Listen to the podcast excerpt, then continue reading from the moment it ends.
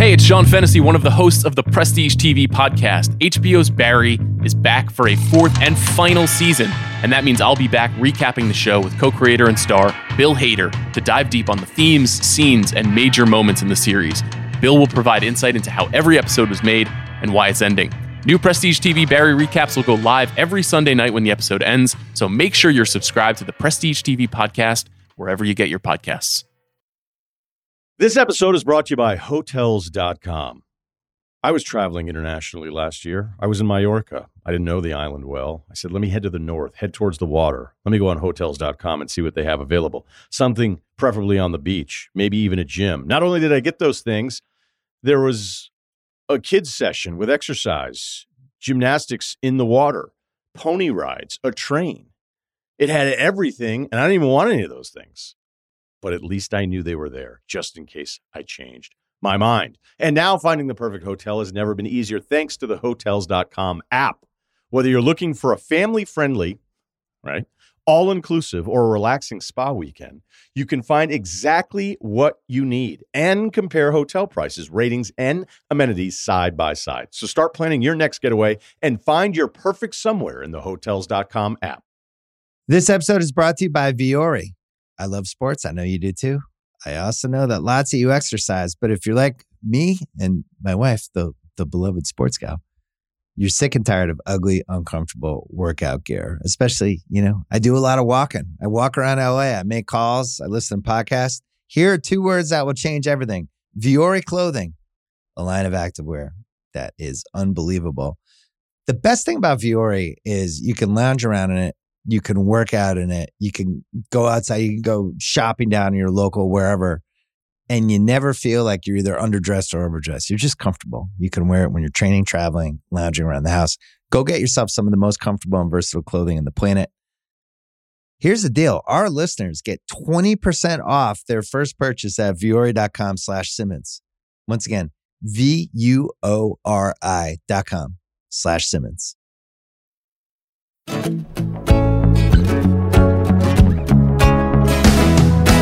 Supposedly, there is an apocryphal Jerry Lewis story where he would have a hidden recorder in a briefcase, mm-hmm. leave the room so that he could hear what people were saying about him after he left, and then come back. Oh, I forgot my briefcase and so take paranoid. it so he could play. I know, I know.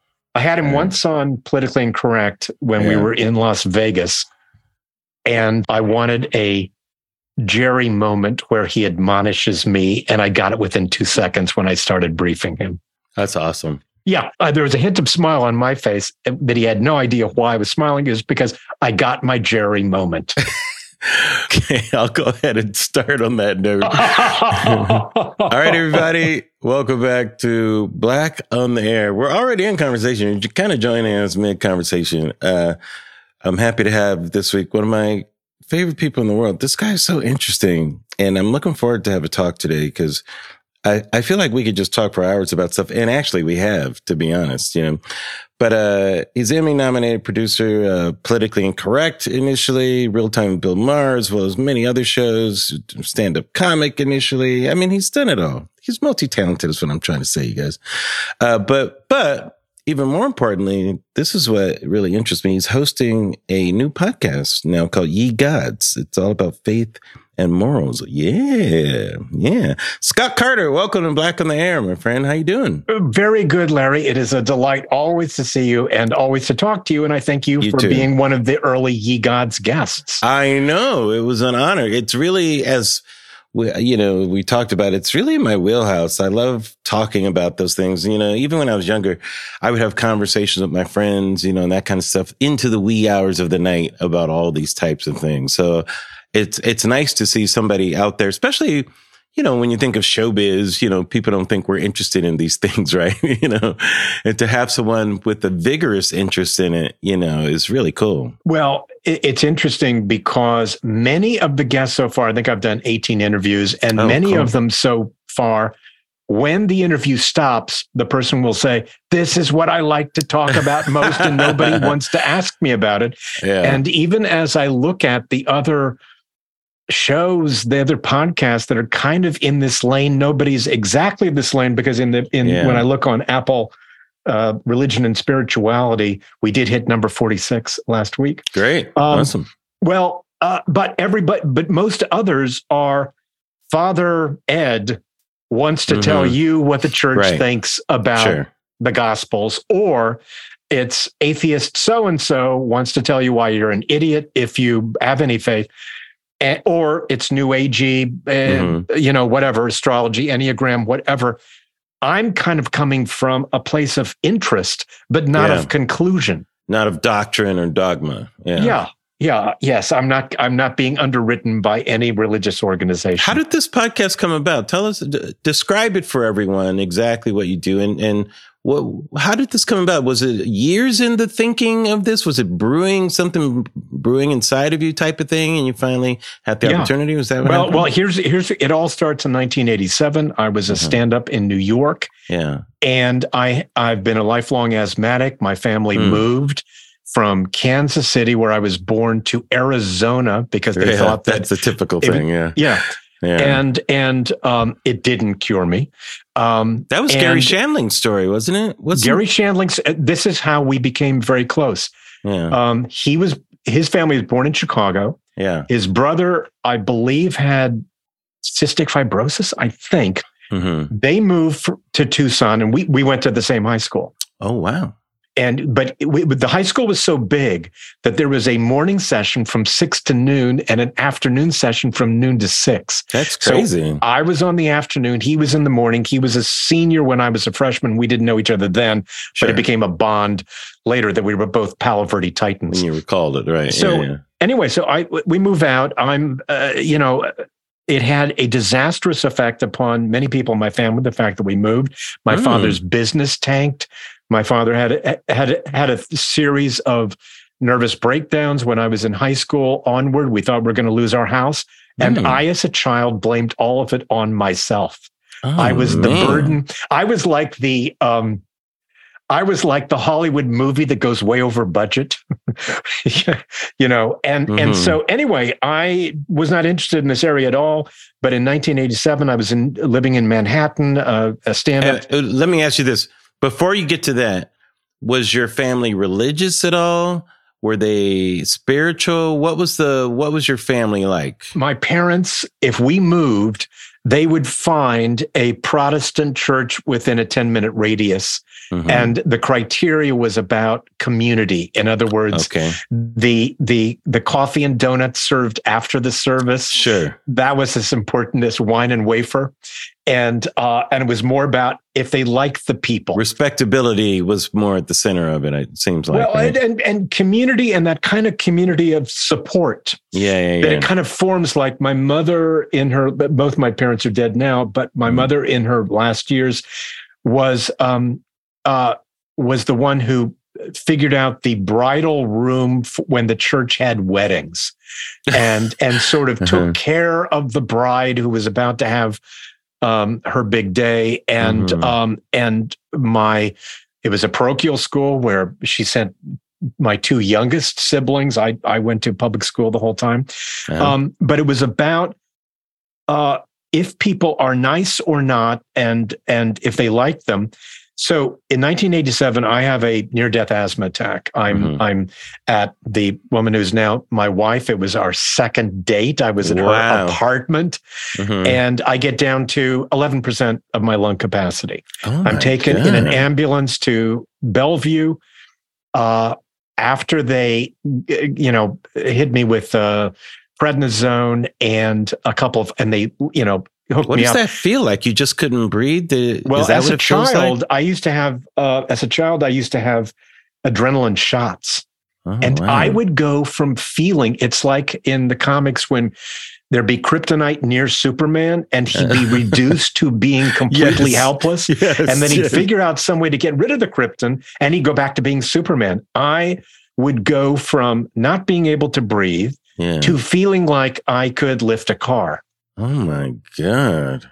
And, because of the um, adrenaline, because you were oh, getting yeah, adrenaline. Yeah, yeah, because so it, didn't just, just clear it up. And, it gave no. you this boost of something. Yeah. Well, and it's and it's and that's temporary. It's kind of getting you past a, a hump, but there is this immediate infusion of energy. What a roller coaster! An extreme roller coaster. So um, I have this near death attack, and I'm and the Oh, the head of chest lungs at Bellevue happened to be on call that day, hmm and so after they bring me down and my um, level of lung capacity goes back up to something approaching normal, he says, "Look, you you're you are like trying to drive across country in second gear." Mm-hmm. your your respiratory system is under such strain we're going to keep you here for a few days Hmm. and we're going to get you back to a higher base level of health hmm and then you're going to come back and see me every few months Where did you live this time? What uh, part of the world? 109th street between amsterdam and broadway You were in New York. Were your parents? Uh, they're in arizona they were still in they were arizona still in. Arizona. yep Okay. yep yep Mhm. And um, and so I said,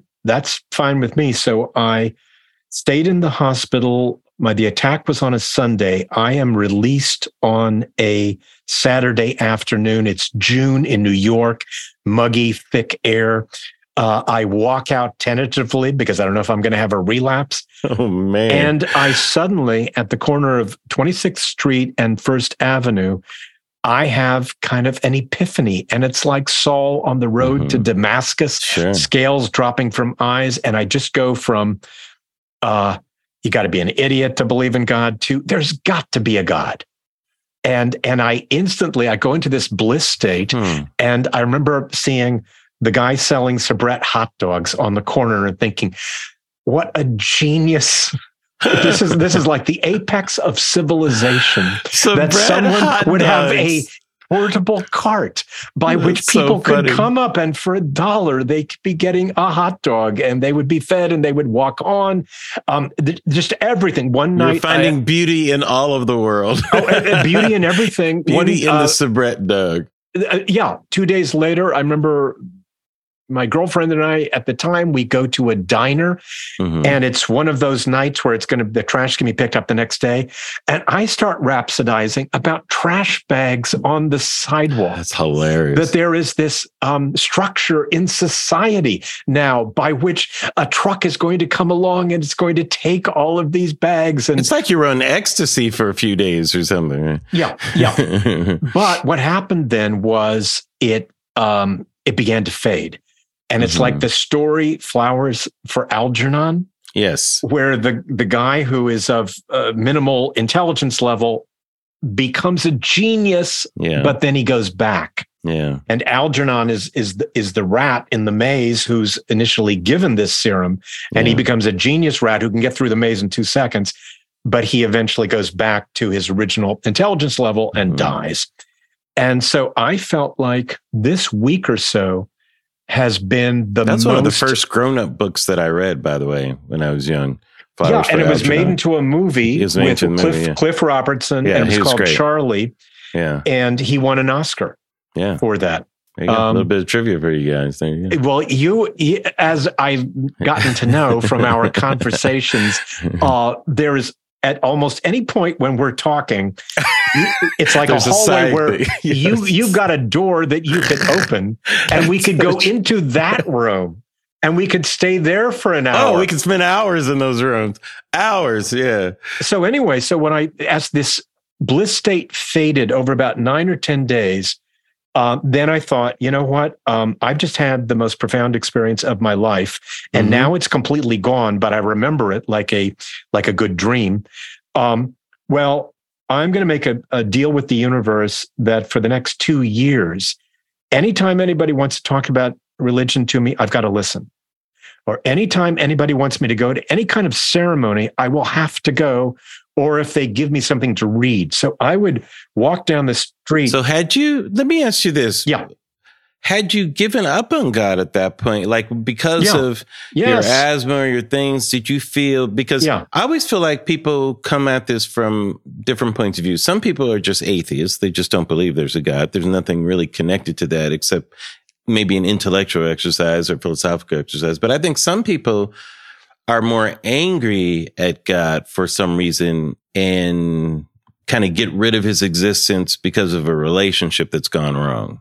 You know, like God has abandoned me or God has given up on me. Therefore, I no longer have this faith? Well, a lot of my childhood was about my mother taking me to services mm-hmm. like heal, like like laying on of hands, mm-hmm. where the minister is supposed to be giving extra potent prayers. Yes. And there's so many Bible verses that it's all about your belief level. Mm-hmm. So, in other words, I'm seven or eight. Yeah. And I'm thinking if I'm not breathing better, mm. it's because my faith, it's my fault. Faith, my faith wasn't strong enough. Or mm. God doesn't want to do any better by me. And mm. uh and my notion oof. my notion a, of Jesus was uh, the guy who comes into my bedroom at night while I'm sleeping and starts strangling me. So I wake up choking. Wow. So, so to answer the question, it was your relationship with God. it was yeah, very, but, but, the relationship was built on you weren't good enough for I'm not good enough. For, for God. Yeah. Yes, I'm not, not, good, enough, enough for God. God. Right. And, um, and then also it was, it was, uh, I was always very aware of my cost overruns. Like we've got to like like maybe there's no new I don't know expensive gift for one of my siblings because I've got to get extra medicine or I've got to get there's mm. something there's else. There's so much guilt in your life growing up. So much. Yeah. Uh, well, it, a lot of my life has been working working through that. Yeah. So so I so I made this deal for two years. Anybody who wants to present anything to me, I've got to do it. By the end of two years, uh, I'd started working in television. I'd gone from stand up where I wasn't very good. And then when I started writing and then producing for television, it was like, well, this is what I was really, I've been training for all of my life. My health, I kept going back to Bellevue for checkups, mm-hmm. and my health was better than it had been in 10 or 15 years. Hmm. Um, my I got engaged with uh, my girlfriend then, my wife now, uh, for over 30 years.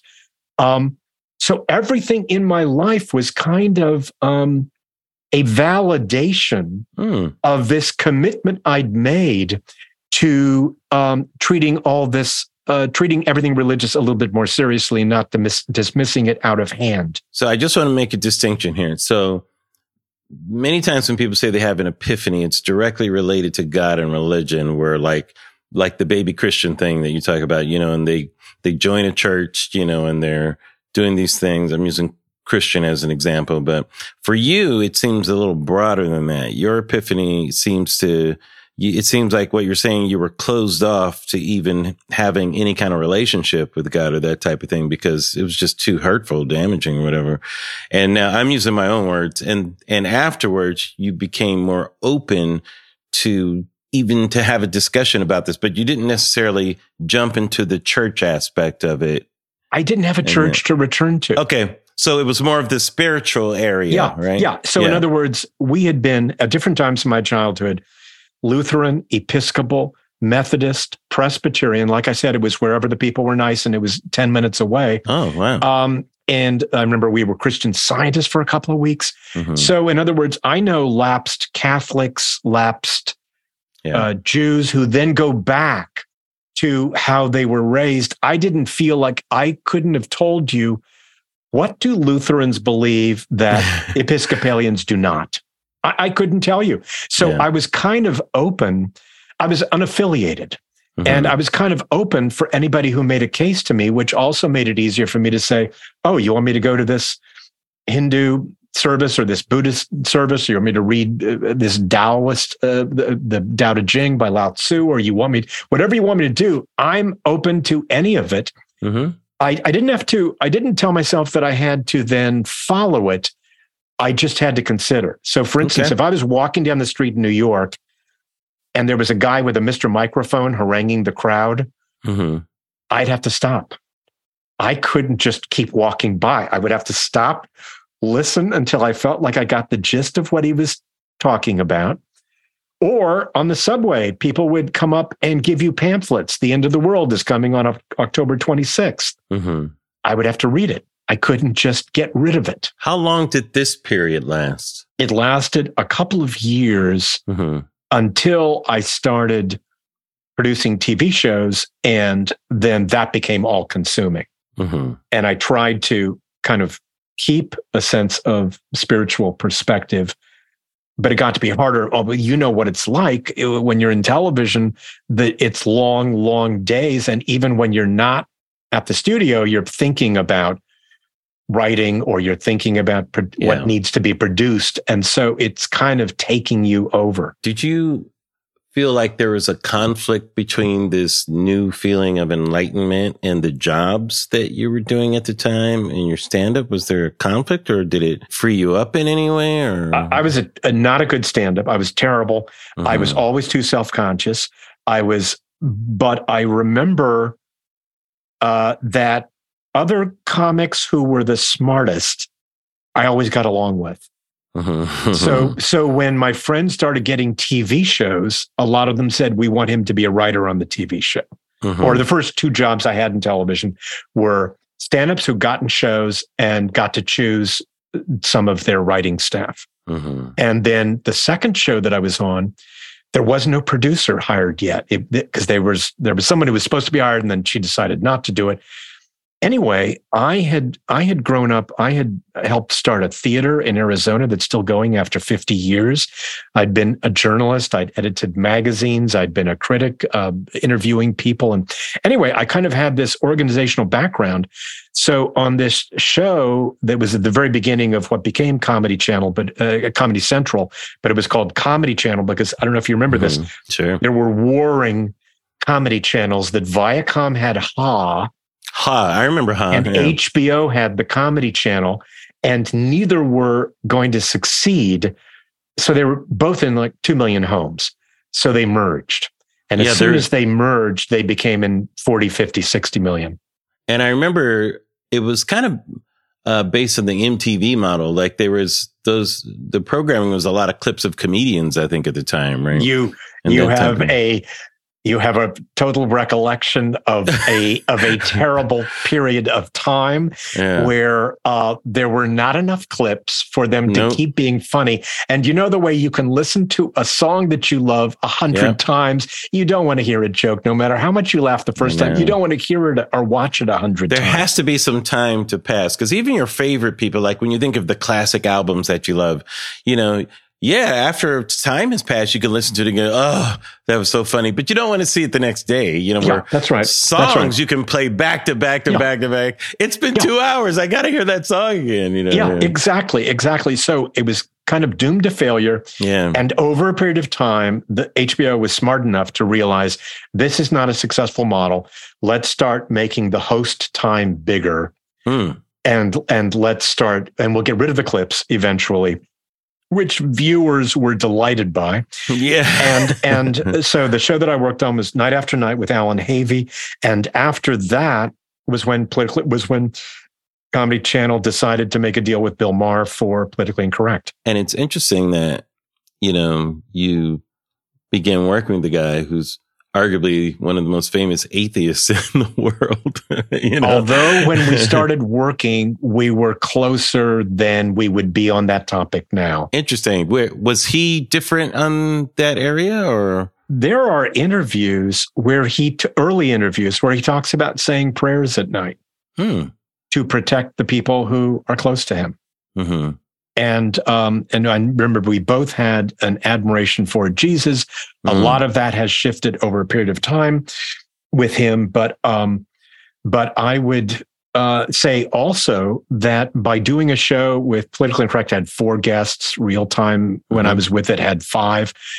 That I was always producing a show with multiple people. The guest, the host was the most important, but I would also be trying to get the viewpoint of every individual guest to be brought out as much as possible. So if we had some strong Christian like Christine O'Donnell, who ran, ran for Senate and had to do a commercial denying that she was a witch, Right. she had talked about being a witch on our show. Um, but I want the person who's formerly been a witch, I want her to be as witchy as possible. I Right. want, I, you know, I, I want everybody. I want Jerry Falwell to be the maximum Jerry Falwell. I want everybody, liberal and conservative. I want. I'm. I was like a pro bono lawyer Yeah. to every guest. you really turned out to be the perfect person for that job based on what had just happened to you for a show that wanted to present people equally without bias and let them say their own thing. Here's a guy who wanted everything, oh, being open to everything during that period. That's interesting how those kind of things line up. Well, I'm, I'm, fa- I love talking to people. I love finding out people's stories. I, mm-hmm. um, and also there was a evolution that people have always said to me, you should write a book about this. Maybe I will at some point, but, um, I was often in a small room, a, a, a small dressing room with someone who I completely disagreed with. Mm-hmm. But I would have to be like a court appointed lawyer. Mm-hmm. I would have to be trying to get the best out of them. And very often the conversation would start with them saying to me, I don't know why I'm here. Hmm. And the answer to that actually was, well, you're here to sell a book that you wrote. Let's be honest. But I, I but they would say, I'm not going to change Bill's mind. He's not going to change mine. I, I, I would say to them, you're not here to change his mind. He's not here to change yours. Mm-hmm. We have X number, whatever the number was at the time, of people who watch this show. And we had, we did a focus group one time. And you were on we, every night. You're four times a week type yeah. of thing, right? Yeah, yeah, yeah, yeah. And sometimes five. When we first moved to ABC, we're on five nights a week, and then it went to four. Nightmare. Yeah. Oh, you're doing you're doing 20 guests a week. No, it's a booking nightmare. Yeah. Yeah. Well, your standards shift. Mm. Because availability becomes a prime virtue. Uh, that someone can actually show up and be in the studio. And mm-hmm. nothing could be done by satellite. Also, everyone had to actually be there. You had to be having everybody sit in the same room. Mm-hmm. Um, but uh, but I would want everybody to be the best version of themselves. And mm-hmm. if they were, then the whole thing would work out. Because it seems like times have changed so much. I don't know if you could have four people with different opinions on the same stage right now and have it be civil. For the most part, were was it pretty civil on the stage there for the most part? For the most part, it mm. was, and and but a lot of that were the details of producing that we mm-hmm. attended to. Mm-hmm. One of the things is you want to bring people together. I often, when we moved from New York to Los Angeles, I was touring studios and they would assure me that we've got separate green rooms if you want to have people fighting later. Wow. And I said, no, that's not what we want. So, in other words, I would want to have people meet each other and share a laugh or some light moment before the taping started, mm-hmm. because then it's harder to demonize the other person. We also, it was also the time where um, cable is before Fox News. Yeah, it was. Before That's MSNBC true. when yeah. we started. So there was just CNN. Mm-hmm. And CNN had a show called, you'll remember, called Crossfire. Absolutely. I used to make jokes about it. Where if you came on as a liberal host or a liberal guest, you had to always take the liberal position, whether or not you believed in it. And same right. thing true with conservatives. And one of the points that I would make to guests early on is that's not this show. Yeah. We want your nuances. We want where you aren't in party line. We, we want where you aren't in march step with mm-hmm. others in your party. And very often for me, a successful show was if we had four segments, if people, if there were different alignments between the host and the guests from one segment to the next, mm-hmm. so that by the end, you had a sense of them being complex in the way that people are who you know. Mm-hmm. I don't know. I mean, my grandmother, for instance, never voted for a Republican mm-hmm. because uh, uh, Franklin Roosevelt, she thought, saved her family during the Depression. And so it was always all Democrats. But I know more people in those days. Now, maybe we've gotten more polarized now, so it'd be more party line votes. But in those days, there was a greater sense of people being, for instance, you'd hear the phrase a lot, well, I'm um, fiscally conservative, but I'm right. socially liberal. Sure. Well, that's a nuanced position. It's funny. Yeah. You can't make those distinctions so much anymore. Um, even though I still try to make them. but I think, I think social media has been one of the reasons for that. Like you guys came about when there wasn't any social media, you know? Yeah. It was, be, it was before that. It was before blogs. It was before, um, I mean, I think we were we started before internet. When if you, you did, we're working on a show like a talk show, which as you've done, there was a a service LexisNexis. Oh yeah, there was this expen- yeah, yeah. expensive research service, mm-hmm. but but that is what existed before the internet. yeah. before Google. But that was more of a research tool. That type right, of thing. Right. Yeah. But now you can find out everything about a guest in five seconds. Right. But it's also the clapback that people can do, you know, which is the biggest difference. Like, I think a lot of times people aren't nuanced in areas because they're going to get so much clapback from the from the audience in social media. Where I think in in those days when you were starting, you, there was no f- reason to even think that, right? It it is um, amazing to think at one point there was a phrase from television hosts about cards and letters. Yeah. The notion that if you object to something Yeah. that you're hearing or watching, you're going to get a postcard. You're going to write Right. in in pencil or ink. You're going to write. You're going to get Which a stamp. You're Could gonna put take the stamp weeks on- to get there. yeah, Your you're going to put it in the mailbox, Wow, and then at some point it's going to be delivered. Wow. Um, how how what another what a prehistoric world that was. And what's interesting about that is that if you're going to sit and write something, there, that means there's going to be a little time to reflect, you know. And if you're real angry about something, maybe that, you know, goes away as you're writing it, or she's like, oh, I'm going to write that tomorrow. Eh, forget it, you know. But it's funny where social media is so different. It's so reflexive of how you're feeling in the moment. There's no reflective time, you know. Well, your finger hitting send, Yeah. uh, it prohibits you from having second, more considered thoughts. yes, exactly. You know, I mean, I mean, think about how many times you've written something maybe before you go to sleep, you make a note. You get up in the morning, you look at it again, and you think, this is stupid. Yeah. This idea is not worth me telling another live human being. Were there any uh, times on the show where your mind was changed about something? Did you, did you, uh, were you just agnostic about most things, or were did you consider yourself strongly Oh, opinionated? on I? I, I had strong opinions, but but it was my job to still represent people fairly. Mhm. So, for instance, in one of Andrew Breitbart's, I think his last book, I mean, he writes about an experience on our show and says, Mhm. and mentioned me as the person orchestrating things and says, liberal as they come, but fair. Well, that's all I, I asked um, was Mhm. that because I'm helping you get out your side. Um, but the one conclusion that I came to, or the place in which my mind was changed, that I did never anticipate it, but after three or four years, um, because when we started politically incorrect in 1993, um, con- the conservative movement did not have access to major broadcasting or New York Times, Washington Post. Mhm. So the conservative movement at that time was a world of newsletters and radio. Uh, and You know, radio. yeah, right. Well, and Limbaugh was the radio had biggest thing shifted only because of Mhm. Reagan getting rid of the fairness doctrine.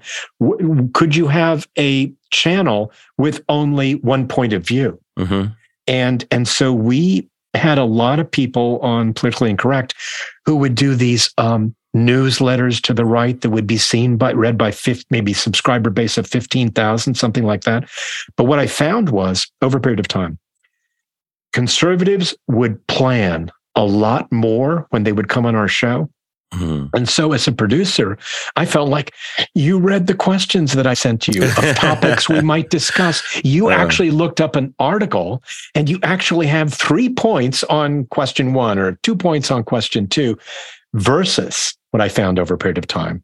Liberals had such strong beliefs in the rightness of their position hmm that they did not think they needed to do any research. Wow. And so very often liberals would be clobbered on the show by more prepared but less known conservatives. And as a producer, I would think, oh, the side that I disagree with is winning. But you know what? Um, it's like if you have a you root for a baseball team and they get trounced and your team made five errors, you deserve to lose. Yeah. It's funny because on that show, going back to Politically Incorrect too, is you guys have people like Ann Coulter on the show who now she seems like such a hot rod of of just divisiveness for people in the world. Like the people either extremely hate her or really like her a lot. And you guys had her on the show a lot, you know. Oh, not only um, Ann Coulter, but Laura Ingraham. yeah. Uh, one time, Tucker Carlson. Yeah. came out to the show and he wasn't wearing a bow tie. And Uh-huh. I took him in Los Angeles. I took him to the wardrobe department at CBS and said, "We have to get a bow tie for this man before No we tape. He is the bow tie guy." Um, Wow. And and he- and he went he went along with it. And um, wow. and I knew many people who you know later kind of you know they kind of blew up, but because as you said, having to book twenty guests a week, your your first job is to be filling all those seats for each of those tapings. yeah. And and so you see somebody, let's say on Crossfire or Meet the Press or uh, another show, and there weren't as many then. Um, you then think, let's try, let's try that person. The other thing with 20 guests a week was we could have somebody who I would have a great phone conversation with, and I'd have a great prepping, and then they would fail on the show. But because we needed 20 a week, I could bring that person back in three or four weeks Mhm. and say, let's try them again. And then they would become a regular Mhm. because they'd had the learning curve. If you only do one show a week and you've got and you've got five guests, if somebody fails, it's difficult to get to get them a second chance. hmm So now we're, like I said, we're in a different time. Like when you describe Tucker Carlson, it almost seems like a quaint, cozy story with the guy who's pretty Yeah. reasonable. And now, like the Tucker Carlson now, to me, you know, he just got fired, of course. There's nothing reasonable about him. Like I can't, there's no category that I can put him in except this vile propagandist, you know, to make up a word, you know. Um, how does that happen? Like, what is what happened in these years for people like that? He's one of. Uh, there are many other people that are like that, but I don't know if. Do you think he was waiting to be that that type of person was there? Uh, because uh, I guess the point I'm trying to make is, it seemed like people were just more reasonable. And what happened? I, I think that there were the foul lines were clearer. hmm I mean, I mean, now it's like people are coming out of the stands, and if there's a pop up and you see the other person on the other team, the first baseman's going to catch it, you tackle the first baseman so he can't. Somebody comes out of the stands, and that's kind of where we are now. The foul lines were definite, I think, in those days. But the other thing, um, and a lot of people forget, Tucker Carlson was was one of the hosts of Crossfire on CNN. Yeah, Jon Stewart eviscerated him. Yeah. He was one of the original MSNBC hosts. And I remember having a talk with him in his uh, waiting room uh, and him predicting the rise of MSNBC. He said, um, the success of Keith Olbermann is going to have three or four effects. And he named them, and they were all true. Chris Matthews will get to keep his job because Chris Matthews had been the old guy hmm at MSNBC. And I remember there was a sense of, you know, is he part of the new group and is he going to, well, no, he's ultra liberal. He's going to keep his job. And then Keith Olbermann, a lot of the people who you've seen as guests on the Keith Olbermann show, they're going to get their own shows like Rachel Maddow and Chris Hayes did. Because why? I'm going to get fired. I think that maybe either Dennis Miller, who also was on MSNBC in those days, or was he on CNBC? But he was going to be said, but he's not long, or he had just been let go. hmm But in other words, in other words, what he's saying is MSNBC is going to become the liberal cable network. Hmm And CNN is still going to try and position itself in the middle, and Fox is emerging as as the right wing. And he was correct about all that. So, so, so why so evil now? uh, what- what I think- I, you know, look, you can't get into the head of anybody and know exactly what their Right. motivations are. And for a lot of people, they don't even know their own motivations. But I think what starts happening is there's so much money. You you have Hmm. no idea besides whatever anyone gets to host a show. And if it's on for a couple of years, the hosts only gain in power Yeah. um, uh, th- throughout that time. But also, just the corporate gigs. There is so much money to be made Mm. for some Yeah. of these people for coming out, Just to show up. g- giving them red meat for Mhm. 20 minutes, Yeah. and then flying back to wherever you you you came from, wherever you live. Um, there is so much money there that I think it becomes increasingly difficult Mhm. to say no to anything. Well, it's it's like the emails Yeah. that were revealed from the Dominion Dominion Yeah, yeah. suit. In other Mhm. words, they keep referring to we have to respect our viewers, which translates into we can't tell our viewers the truth. We have Right. raised a fan We've base. created this monster, and we have to. We've created it. the monster, Right. and now we have to keep feeding it, or we get we get eaten. This episode is brought to you by Thomas's. Thomas's presents Pondering the Bagel with Tom. Oh, the paradox of the bagel! Tis crunchy yet soft, tis filling yet has a hole, tis a vehicle for spreads, but only travels from toaster to plate. Thomas's, huzzah! A toast to breakfast. This episode is brought to you by Vuori. I love sports. I know you do too. I also know that lots of you exercise, but if you're like me and my wife, the the beloved sports gal, you're sick and tired of ugly, uncomfortable workout gear. Especially, you know, I do a lot of walking. I walk around LA. I make calls. I listen to podcasts. Here are two words that will change everything: Vuori clothing, a line of activewear that is unbelievable. The best thing about Vuori is you can lounge around in it you can work out in it. You can go outside. You can go shopping down in your local wherever, and you never feel like you're either underdressed or overdressed. You're just comfortable. You can wear it when you're training, traveling, lounging around the house. Go get yourself some of the most comfortable and versatile clothing on the planet. Here's the deal. Our listeners get 20% off their first purchase at vuori.com slash Simmons. Once again, V-U-O-R-I dot com slash Simmons.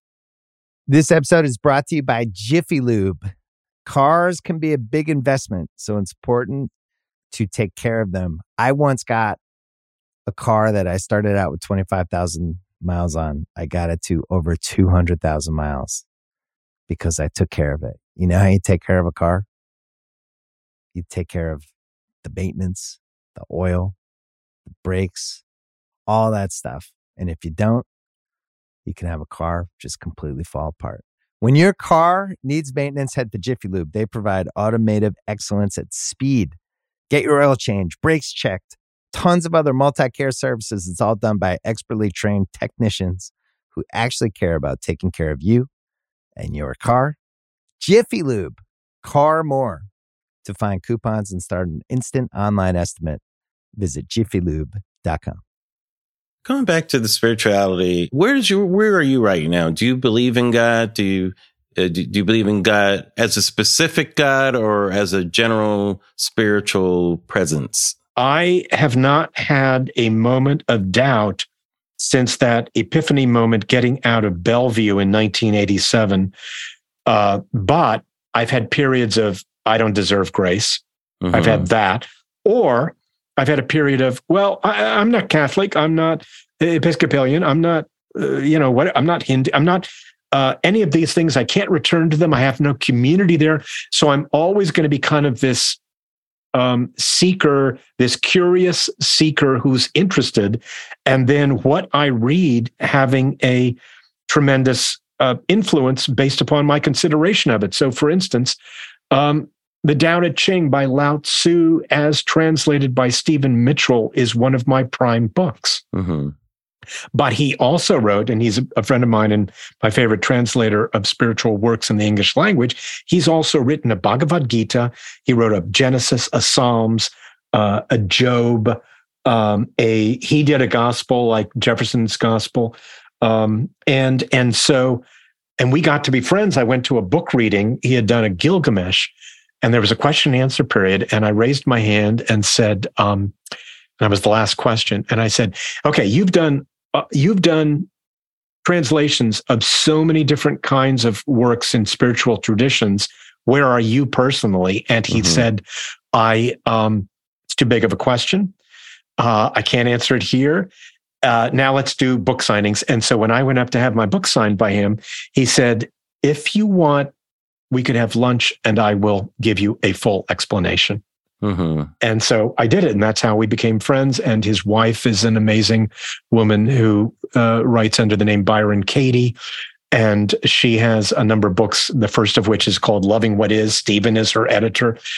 Anyway, um, I'm not uh, limited by, um, well, I'm in this parish, so I go to this church, and my priest tells me this. I have two brothers who became Catholic. I mean, we're all raised Protestant, but two two of my brothers became Catholic. One because he married a woman who was Catholic. The other because he m- moved down to the historic part of Tucson, Arizona, where he wanted to build homes and restore homes. and there's a cathedral there and he and it's his community and he started going to mass and and became a and became a catholic over a period of time mm-hmm. but i'm i don't see myself ever i don't call myself a christian mm-hmm. i don't uh, belong to any church though i have in la there are probably four or five different places where i have attended regularly or two or three where i've attended regularly i went to a gospel study at Hollywood Presbyterian that lasted eight years. Mm-hmm. So two years on Matthew, Mark, Luke, and John, total of eight years. Mm. The Gospels are not, it's not very long. Those are very brief books, but eight years on it. And then when that got to be done, I went to other churches. Yeah. And I, I and I'll and I'll kind of sit and I'll use usually go by myself, and I will use that time to reflect and I'll, I'll, have a pencil in my hand and usually have a piece of paper. And whatever comes in my mind during the service, I'll write down and then later think, oh, this is something I need to do, or this is popping mm-hmm. up in my mind because I need to do it. But the other thing that I started doing recently is there is two, blo- two blocks up from me, there is a house that has a sign in front saying, um, the the the activity the, the organization is called Hangout Do Good. Anyway, I make ten sack lunches every Sunday morning. Mm-hmm. I and I usually listen to something spiritual while I'm making these. Then I I take them up, take these, t- I have to make 10. Each of the sack lunches needs to have seven items in it. Mm-hmm. And then I take them up to this lawn that is that is just filled with all these people who've brought sack lunches. These this organization feeds between I think between five and six thousand people every Sunday. And then I'll take a walk after that and kind of think about what I've been listening to and what my thoughts have been about while I've been making these lunches. Mm-hmm. Real interesting. Um, do you think that, you know, with all the different tomes that you mentioned, um, from Lao Tzu to the Bhagavad Gita, all these things.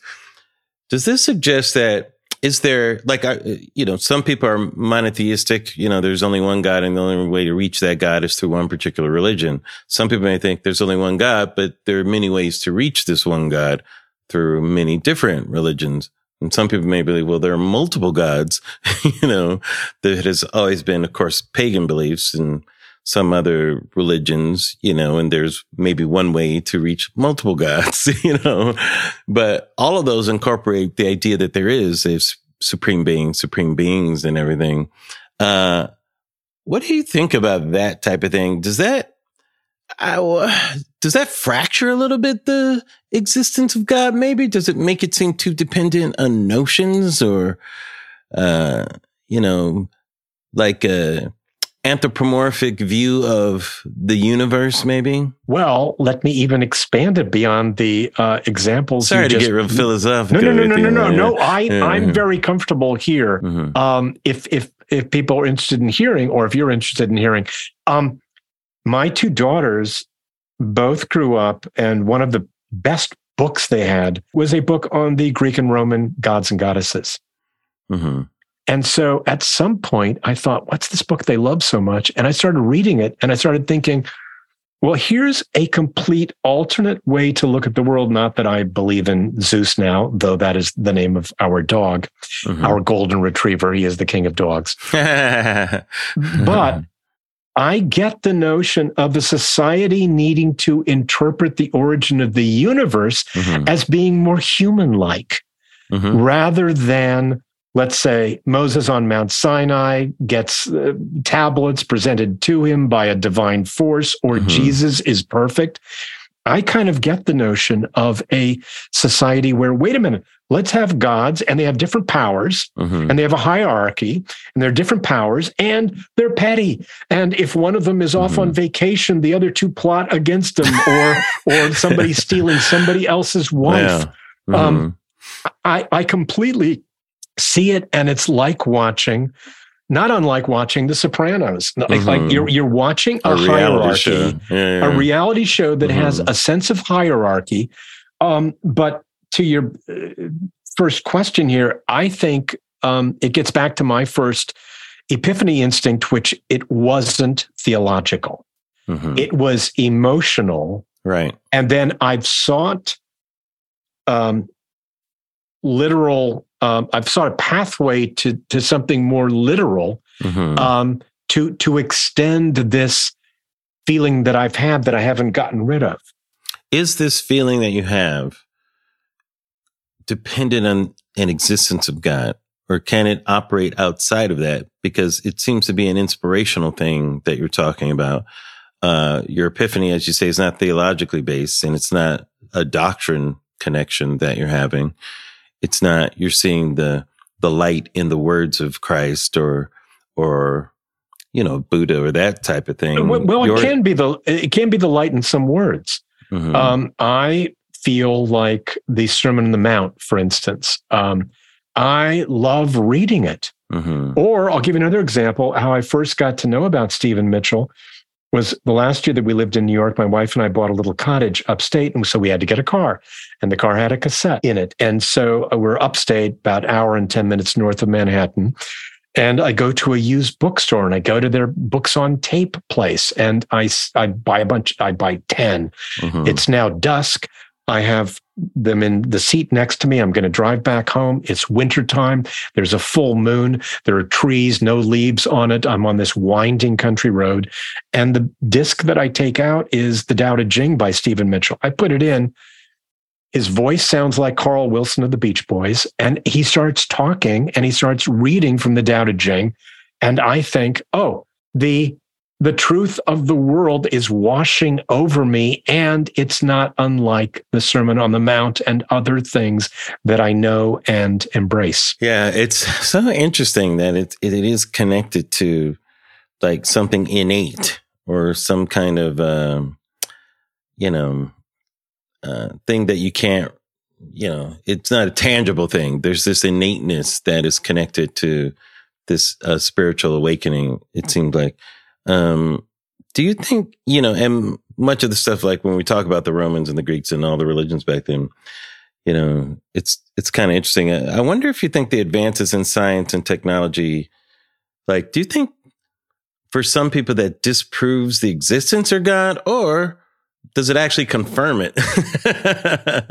I, I'm, I'm, I'm on the confirm page on the confirm page. Okay. yeah and this goes back to the enlightenment goes Mhm. back to jefferson it goes back to the interpretation of the universe um, as being clockwork that you needed to have some um, deity clockmaker Right. establish the the the springs and the and the watch face Right. uh, of this machine that starts and works and can and which is why uh, Jefferson and also Tolstoy, who I wrote a um, one of the things I did in these intervening years as a way of continuing a spiritual search was to write a play Mhm. about three famous people who all wrote their own gospels Jefferson, Charles Dickens, and Leo Tolstoy.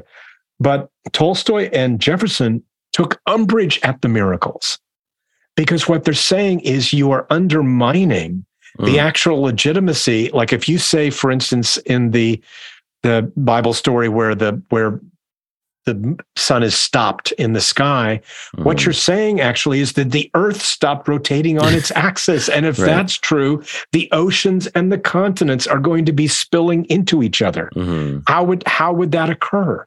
Um, you're, you're you're undermining. You would be undermining by asserting some of these miracles. You would be undermining the the grandeur of existence itself. Yeah, there were many. Uh, I mean, people thought germs were demons, you know, things like that. Like there, you know, our knowledge about the world has kind of thrown away or disproved some of the mythology, I'll say, around a lot of religion and that type of thing. But people tend to put God in a different category that's different from dogma, I'll say, or some of these other things. Um, do you think God is necessary to have a moral life? I don't think it's necessary to have a moral life, but the people who have the most moral lives that I observe are the ones who come back to being something in line with the great religions of the world. Uh, meaning, Mean, meaning, um, uh, love, be appreciative of Mhm. the existence, and love your neighbor as yourself. So it's those type of uh, broad ideals because all of those religions we're talking about also have specific Right. um, commands and that sort of thing. Yeah, You know? and I'm and I'm that's where it loses me. Right. where, where, right, where, where it keeps in the the the world Yes. of uh, no fish on Friday. Um, that that I don't feel like, even though there might be a clockmaker God, I don't think it would be. You know what? On Friday, let's let's put a little bit of variety in the in the diet and maybe do some Right. pasta, maybe do some vegetables. Um, Right. I, I I don't think. Uh, very often, when I hear people with whom I di- wind up disagreeing talk about God, it's the positive, it's the projection from their own personalities to a petty God. Yeah. which is why on Ye Gods, which you brought up, the I keep open and I kind of like hearing Mhm. how people who are very different than I am, um, how, I, I want to hear more distinctions. And the more that people tell me about their origin story, how they came to something, um, the more that it almost all makes sense to me in the same way Mhm. that um, if you would have said to me before my near death experience, you could have told me some things that I believe now, I would not have entertained them from you.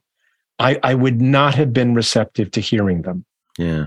What's been some of your favorite moments so far in Ye Anything stand out for you as wow, I'm so glad I'm doing this podcast because Well, almost. Uh, well, there's something in almost everyone. Um, Mhm.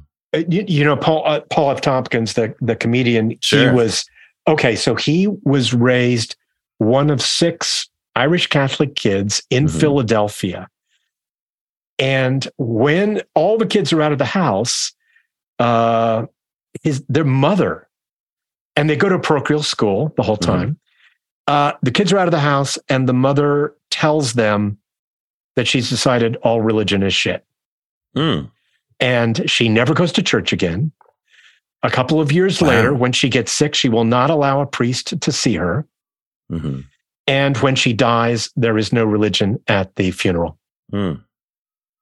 Um, well, you know, uh, talking to him about that was in, was something really interesting to me. Almost almost every guest comes from well, you even framing yourself as Cathnostic. Yes. which I remember you first told me at a, at a party years and years ago. yeah, yeah. And I just remember holding that, that if I ever do a podcast on this topic, I- I'm going to call you because I want you to expand on that. Yeah. And, um, or let's say Julia Sweeney, who considers herself an atheist, but, but a cultural Catholic, Mhm. but doesn't like Jesus or the Bible. That's hilarious. Doesn't like Jesus or the Bible. You know what? I don't like the entire Bible, not just Jesus. I want to throw the whole thing out. But yeah, Yeah. but I'm Catholic. Other than that, I'm Catholic. Hari Kondabolu, uh, who is the, the, the comic who was able to Sure. get The Simpsons take down the character of Apu, That's right. Yeah. and I I just I don't know much about Hin- Hinduism. So just having someone who's second generation, his parents Mhm. both emigrated from India in the 1970s, uh, just being able to ask him questions and have him explain stuff to me, because Mhm. I think that especially during the pandemic, I think it interrupted everybody's routine, Yeah. and I think a lot of people spend a lot more time thinking about issues that they may not have paid attention to when the routine routine is going. And so that's why I think a lot of people um, retired early. They have Mhm. decided to retire early, or they'll go back to work, but they don't want to go back to an office. Or a lot of people have left the major cities and have gone to some more rural place where they can all have front yards and backyards and Mhm. raise their kids. I think it's a time, and then also, I'm a baby boomer, and it uh, baby boomers are are aging, and you've got to be thinking about some of these what George Saunders calls the big, cheerful Russian questions about life. Um, you got to be thinking about those more often the closer you get to the to when the waiter is going to bring you your check. Mhm. You know, Do you think the country is less religious now than it has been? It seems like the culture I mean, the culture used to be so religious when we were growing up, you know. Yeah. Going to church on Sunday was just a given. It was just, you know, and it, you know, it's not in the culture in the same way. In fact, I feel like the moral majority came around partly because of that loss of religion in the culture. And that was their attempt to put it in politics, you know, and hold on to whatever beliefs those particular people had, you know, because uh, there wasn't a need for a moral majority in that sense, completely related to religion. There were movements like that, but they usually had other causes. It wasn't really religion, you know. It was like racism or or whatever it was, you know. But it's I wonder if, you know, if the pandemic has had an effect on any of this because I certainly feel like culture and religion we're getting wider and wider apart. But I wonder if the pandemic is going to have any kind of boomerang effect on it. If people are, are going to be getting more spiritual or more religious or where God ends up in the next like 20, 30, 50 years. Any thoughts there, on that? There's a recent Gallup poll Mhm. That says eight out of 10 Americans, um, they may not be religiously affiliated, but they believe either in God or higher power. Mhm. And I have a lot of friends. I've never um, been a 12 stepper, but I have a, so many friends that the 12 step program has um, benefited them, saved their lives, and uh, some people believe uh, that it saved their lives. Mhm. In fact, one of one of one of the guests on Ye Gods, um, Ana Marie Cox, the uh, journalist, um, Mhm. talked talked about exactly about this. Mm. Um, that um, I do think. Um, th- I also think that in answering polls, it may be an issue where it's not cool to say you believe in God, and I think it may under under, under be, underrepresented in polling. Yeah, interesting. Um, it, the question is to what extent, and is that is there is Yeah. there a real change happening? Who knows? You know. Or what fascinates me is people who most loudly proclaim uh, allegiance to God or somehow that they speak for God, who seem to be following nothing hmm of the religion that they claim to to carry the banner for. Yeah, and there's a divide between religion and culture in many more strident ways, where there's just no you can't connect those two. It says if you're religion, then you if you're religious, then there's no way you can agree with these things. you know, like there's all these divisive lines between it now, which I think make it uncomfortable. I agree with you for some people to even admit it if they are, because they don't want to abide by those rules. Yeah, and you also get into which is what I talk to my guests about is I don't know anybody or I know very few people who are completely party line on on their religious beliefs. hmm Uh, uh, uh, a lot of Catholics, I know a lot of Catholics who completely accept gay marriage. Let's say. hmm Yeah, I'm one of them. Well, I think that more and more people are like that and feel like less. Well, the Pope says this, so I Mhm. have to believe it or I have to follow it because he says it. I remember you, you you're younger than I am, but when I was growing up, the Catholic Catholic Legion of Decency would condemn movies. That's right. That's right. That sure I did. loved, like I loved The Apartment, Billy Wilder, Shirley One of my MacLaine, Jack favorites. Lemmon. One of Mm. my favorite movies of all time. The Catholic Legion of Decency Mhm. uh, condemned it.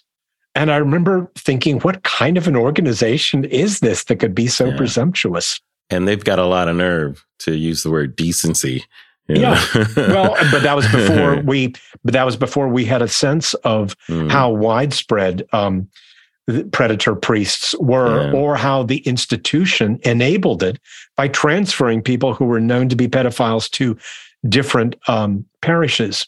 Um, well, Scott, it's been so great talking to you. Like I said, we could go on and on about these things, but I wanted people to really get a sense of what you're doing out there. I love that you're putting this type of thing in the world. I think it's just great, you know. Oh, well, thank you so much. thank Um, you.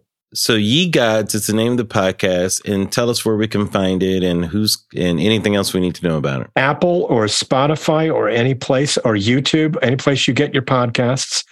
And um, we have new, we have, I think we've released 12 or 13 episodes. And I think we've got, uh, we have at least have, I think I've got in the bank ones through the middle of June. And then we're going to keep making more. It's Great. the, the reaction has been wonderful and primarily because of wonderful guests such as yourself. Oh, look at that. I wasn't even fishing for that. well, take care, my friend. It's always good to see Thank you. you. And uh, ye guys, you guys, um, some really good conversations out there. Whether we're doesn't matter where your beliefs are, this is a lot of good nourishment just to have these conversations. I feel, you know, it just it just helps with everything to have them. And then thanks Scott Carter for doing it. Thanks, Scott. Good seeing you. Thank you, Larry Wilmore.